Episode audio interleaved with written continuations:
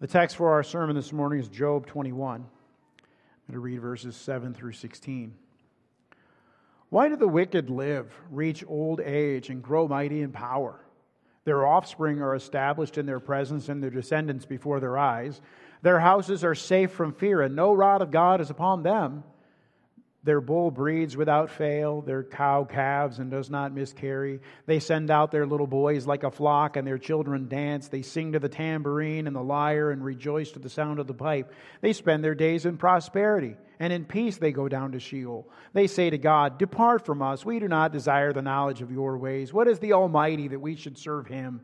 And what profit do we get if we pray to him? Behold, is not their prosperity in their hand? The counsel of the wicked is far from me. At this point, we will call the kids down to the front for the children's sermon. Well, this morning, we're going to learn about the Lord's Supper. Now, you're all too young yet, but one day you'll be old enough and you'll take part too.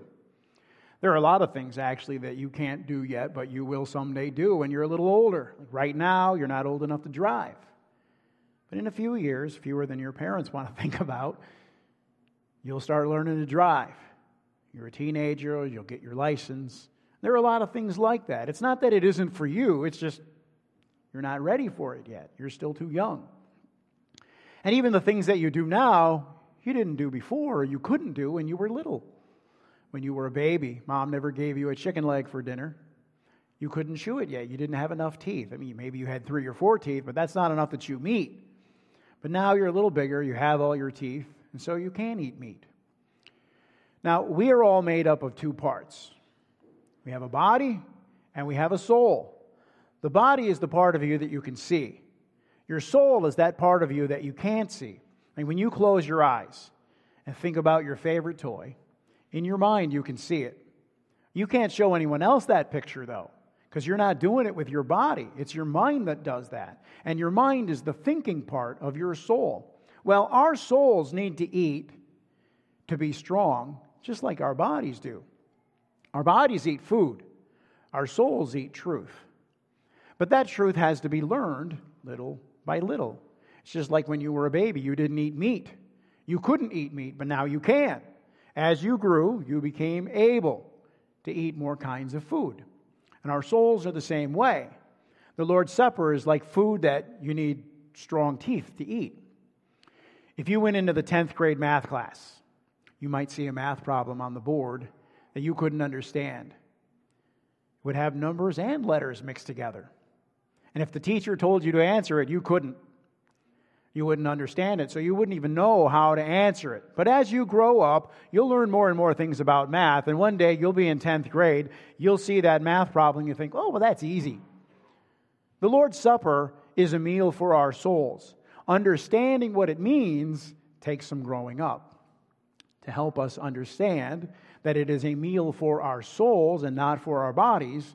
That's why we only get a little bite of bread and a little sip of wine. It's not a meal for our bodies, it's for our souls. The bread and wine remind us of Jesus' body and blood. His body was very badly hurt, and he bled for our sins when he died on the cross. When we eat the Lord's Supper, God feeds our souls with that truth. Now, you children don't eat of it yet, and that's because you need to be you need to grow to be able to understand it and what it means. If you eat it now, it wouldn't mean anything for you. And we're only supposed to eat of it if we understand it. That's why we have Sunday school classes for you. Then, when you get a little bigger, you come to the catechism class with me before the Sunday school class starts on Sunday morning. Then, when you're in seventh and eighth grade, you come to confirmation class. And in that class, you'll learn about all the things that we believe as Christians. You'll understand what the Bible teaches. And when you've done that, you'll be ready to eat the Lord's Supper. Just like your parents didn't let you choke on a big piece of meat when you were a baby, God doesn't want you trying to eat truth that's still hard for you to understand. He wants you to grow and to learn so that you'll be able, you'll be ready to eat the Lord's Supper, and it will make you strong. After we pray, you can return to your seats. Great peace have they that love thy law, and nothing shall offend them. Dear Lord, increase our love to thy word, which the angels desire to look into, and make our souls pliable and submissive to be turned and ruled by it until we become in all things agreeable to it. Amen. God's ways often have a two sided nature to them. The Passover, which was life for the Israelites, was death to the Egyptians. The same pillar of fire that lit the camp of the Israelites was a dense cloud, pillar of darkness that swallowed the Egyptian army. It was light to one, it was darkness to the other. The same flood that destroyed the wicked saved Noah and his family. Jesus' death is simultaneously the greatest display of God's love and the greatest display of God's hatred. God hates sin so much that his own son had to die if he bore it. God loves us so much that he sent his son to die for our sins, sins that he hates that much. The sacraments are signs and seals of God's covenant. And the covenant has this same two sided nature it comes with blessings and curses. The words of our text highlight this double aspect of God's dealings. Job is talking about the prosperity of the wicked. Now, Job himself was a very prosperous man, and his point is that a man's outward condition is not a reliable indicator of his inward condition. Just because the man is living the life of Riley doesn't mean that God's favor is on him. Likewise, just because a man is suffering great trouble doesn't mean that God is displeased with him. For the righteous, prosperity and adversity are instruments that God uses for his benefit. For the unbeliever, prosperity is a judgment that exposes his ingratitude to God, and adversity is just a foretaste of greater judgment to come. Our text demonstrates that principle. So I hope it'll help us to understand the, the double nature of the supper. That's why I chose this passage. The supper is a means of grace to believers, and it's a judgment of death upon unbelievers. Now, we talked about earlier existence, our existence on earth, our existence has two parts. It begins with birth, and then there's the continuation of life. Life begins and then it must be protected and provided for. And the two sacraments are a spiritual picture lesson of this fact. Baptism signifies the new birth, the supper signifies feeding that life. See, when we complicate things and delve into weird speculation, we end up losing all of the comfort that the sacraments are supposed to give us.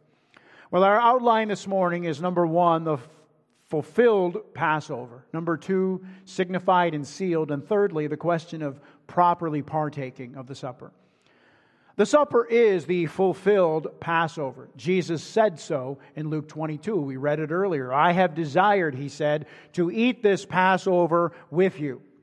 I will no longer eat of it until it is fulfilled. And immediately after he said that, he instituted the supper. And he himself did not eat or drink he distributed it to his disciples.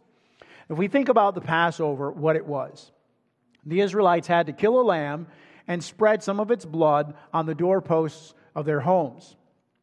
When God saw that blood, he would pass over them, hence the name. The houses without this blood covering were judged with death. That blood was a foreshadowing of the blood of Jesus.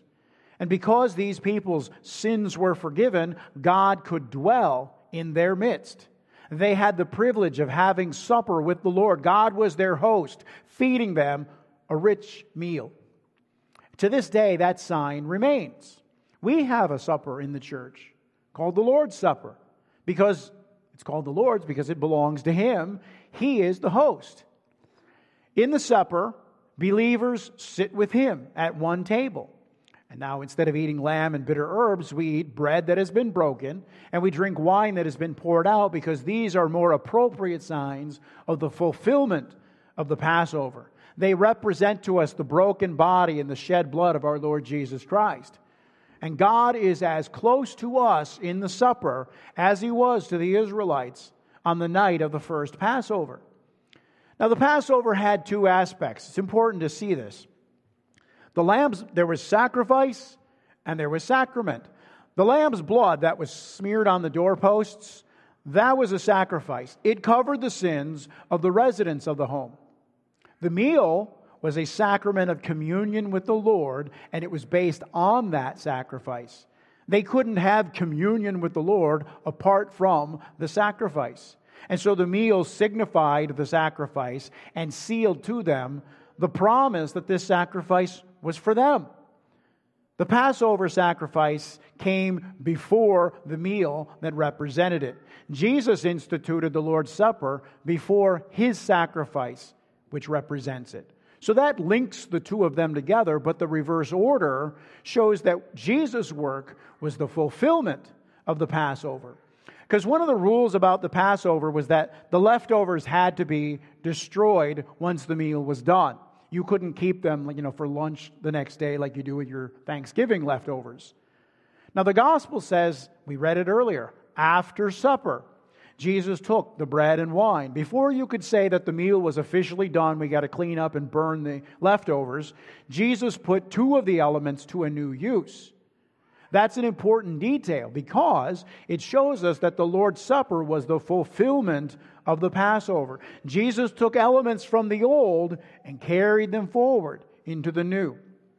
Jesus waited until after the meal before he did this at that first Lord's Supper, he showed that the old form had been done away with.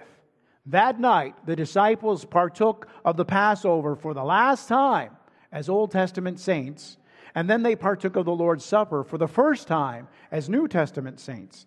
So the connection was cemented in their minds, and the old form could be forever left behind. Now, sacraments are signs. And generally speaking, signs aren't big, are they? They're, they're just as big as they need to be to, get their, to make their point. And that's why, for instance, in baptism, we don't give a full bath. A little sprinkle of water is enough to make the point.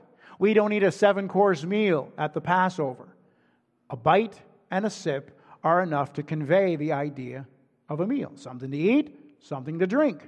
Christ replaced the Passover meal with a morsel of bread and a sip of wine, just enough to get the point across. I actually think that the best argument that the supper is a sacrament and not a sacrifice, as Rome teaches, is that Jesus gave us bread to eat and not lamb. To call the supper a sacrifice is to say that Christ's sacrifice on the cross wasn't sufficient and needs therefore to be repeated. Hebrews 10, verse 11, tells us that the reason that all those Old Testament sacrifices had to be repeated over and over and over throughout the years was because they didn't actually take away sin.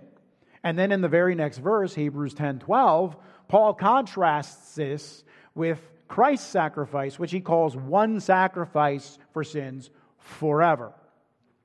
So we come now to that second question of what then is signified and sealed in the supper. The liturgy that we use for the Lord's Supper, that's on the pew cards, that comes from a German Reformed book of church order.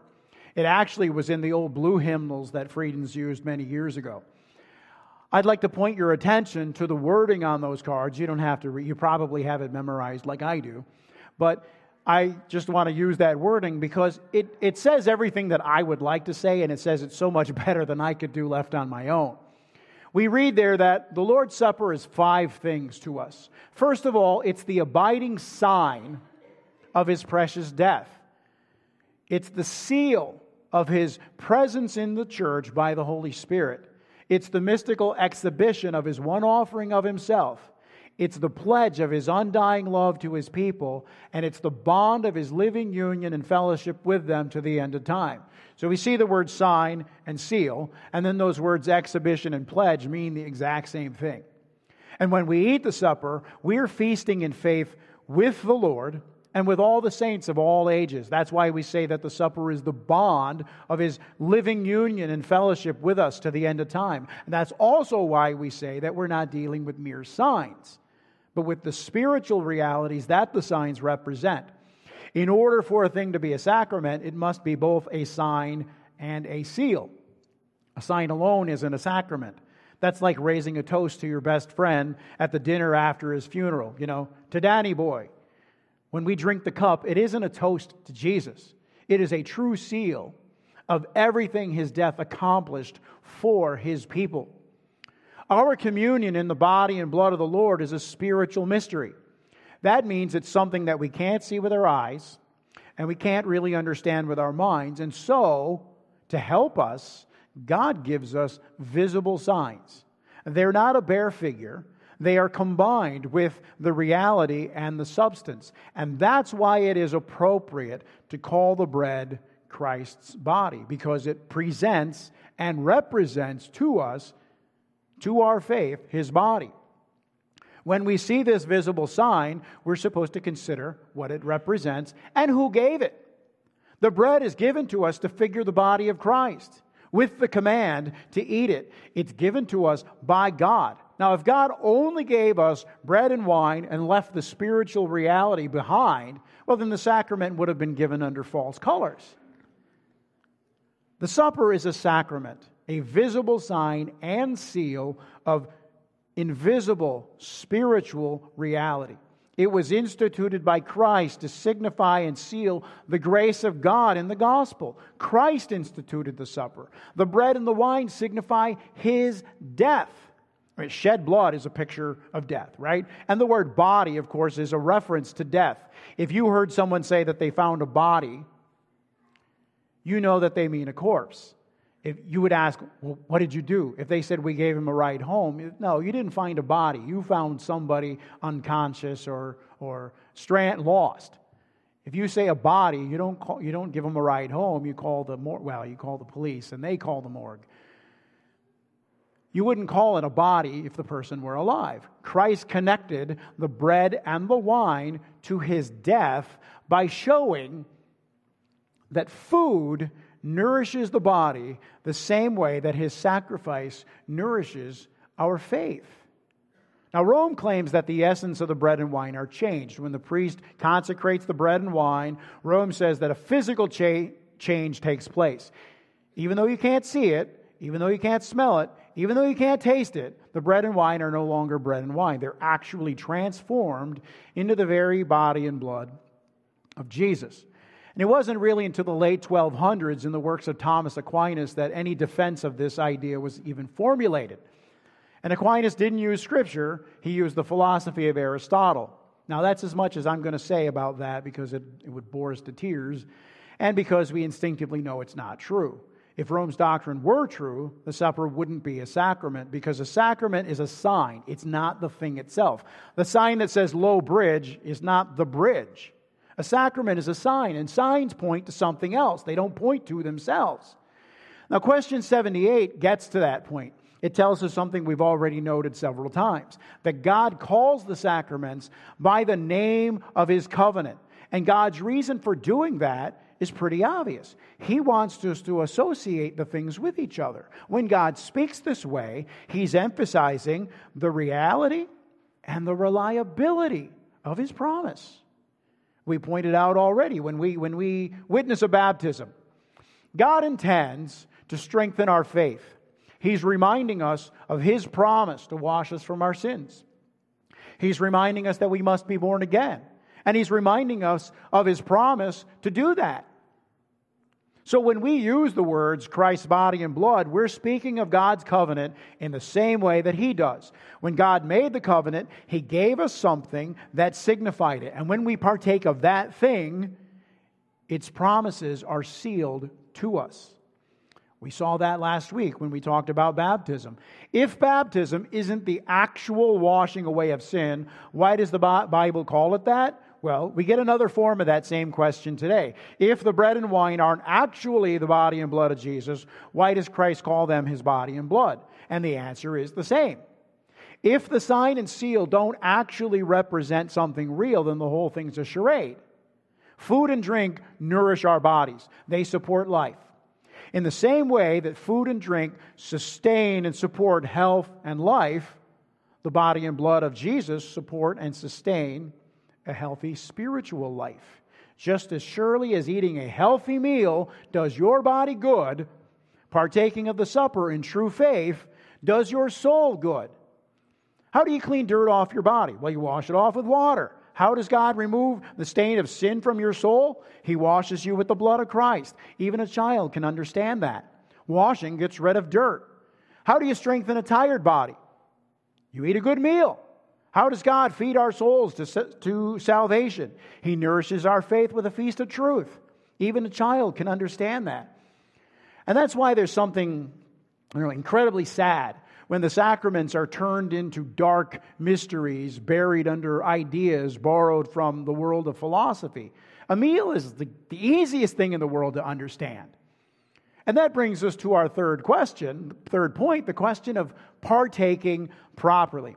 Now, in 1 Corinthians 11, commands us to examine ourselves at the supper. Misunderstanding this command has been the source of a lot of anguish and emotional turmoil for many sincere Christians. I was once one myself, and for that reason, I believe it is very important to discuss. Now, the command comes right in the middle of a rebuke related to an abuse of the supper that was going on in Corinth. Paul says they weren't rightly discerning the Lord's body. And of course, the first question that comes to mind is what does Paul mean when he says the Lord's body? Is he referring to Christ's personal physical body? Or does he mean the church, Christ's mystical body? And I think it's clear that Paul is referring to that second meaning. He's talking about the church as Christ's body. Because what were the Corinthians doing? Well, they were celebrating a supper, the supper, after they had had a big meal, kind of like a potluck except it wasn't a shared meal.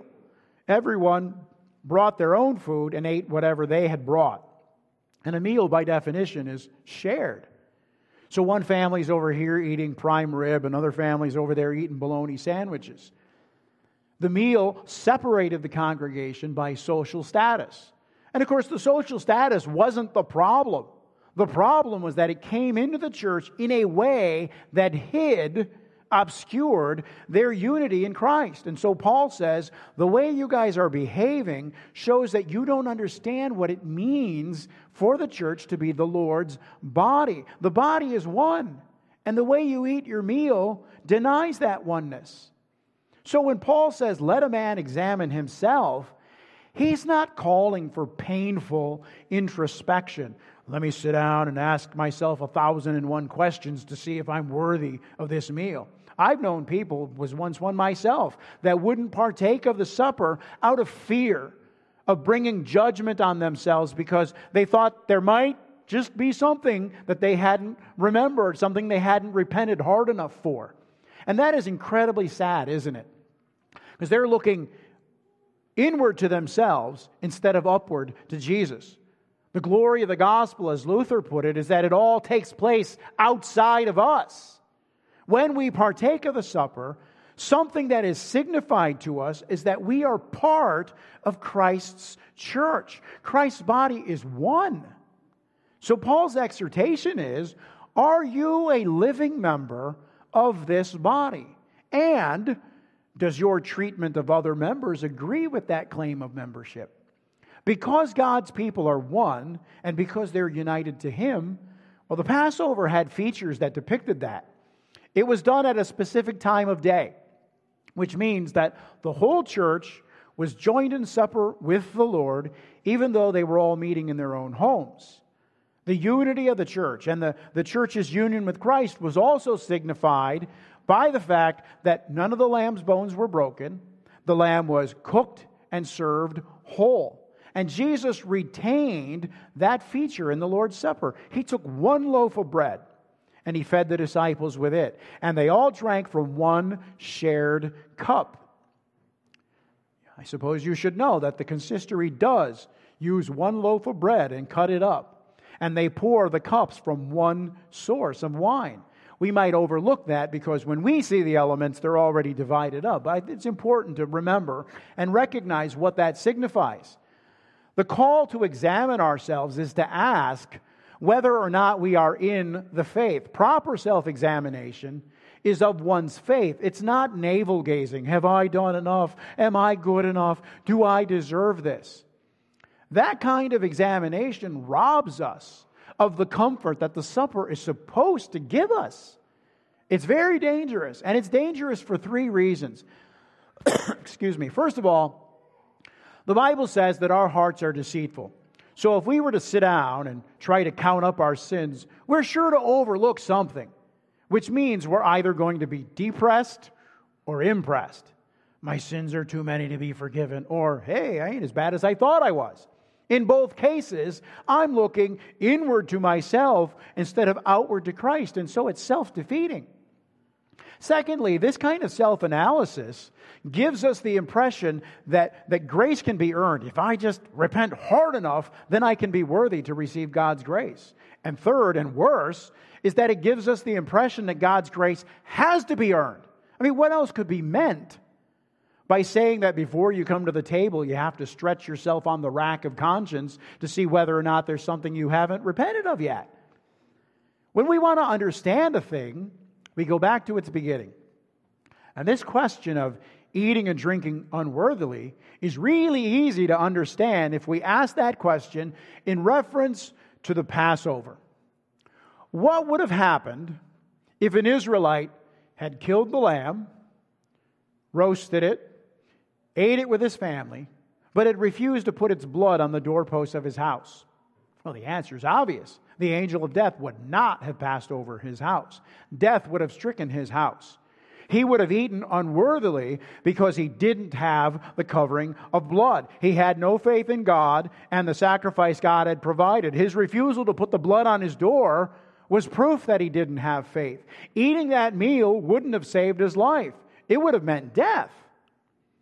Remember, God put a, a, an angel with a flaming sword at the entrance to Eden after he had cast Adam out so that Adam couldn't eat from the tree of life.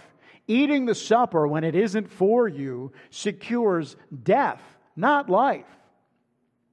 Now, because of this solemn reality, some churches practice what is called closed communion. Their view is that the sacredness of the meal means that it has to be fenced, as they say.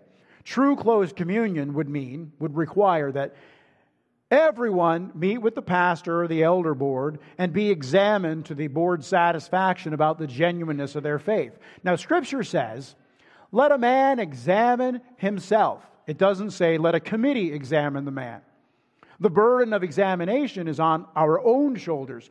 You know, Jesus let Judas Iscariot partake of the table, full well knowing that he was eating judgment to himself. As soon as the meal was over, Judas went out and hanged himself. Jesus knew that would happen, and he let him eat of the meal anyway, because it's not the duty of someone else to determine if your faith is genuine. That is a question that only you can ask and, and you alone must answer. And one of the reasons that I love this German Reformed liturgy for the supper is because it makes this point really clear. Before I ever read that, I knew it here, but I just I couldn't get it out here. I can't partake of the supper because I'm a sinner. No, that's exactly why I need the supper. This is a seal of God's promise to feed my soul with the sacrifice for my sins. I need the supper precisely because I am a sinner. I'm unworthy to receive this great benefit. No, that's why it's such a beautiful display of grace. I don't deserve it. Nobody does. I'm unworthy, and that's why I need the grace of Christ that is sealed to me in the supper. If access to the table depended on our faithfulness, none of us would be allowed to approach it. We come because of Christ's promise. We come because of Christ's faithfulness. Even when we show ourselves faithless, God remains faithful. God remains faithful to His word, faithful to His covenant. And in God's faithfulness, there is hope. I'm an unworthy sinner, and that's exactly who the meal is for. Christ Jesus came not to call the righteous to repentance, but sinners. I don't eat a meal because I don't need it. I eat a meal because I'll die without it. As really and truly as food and drink preserve your body, the death of Jesus preserves your soul. And here's that double aspect that Job was talking about earlier. Feeding on Christ's death is what provides us life. He was judged so that we could be acquitted. He died so we could live. And it is His very death that gives us life. And it gives us life as really and truly as food nourishes our bodies. Let us pray.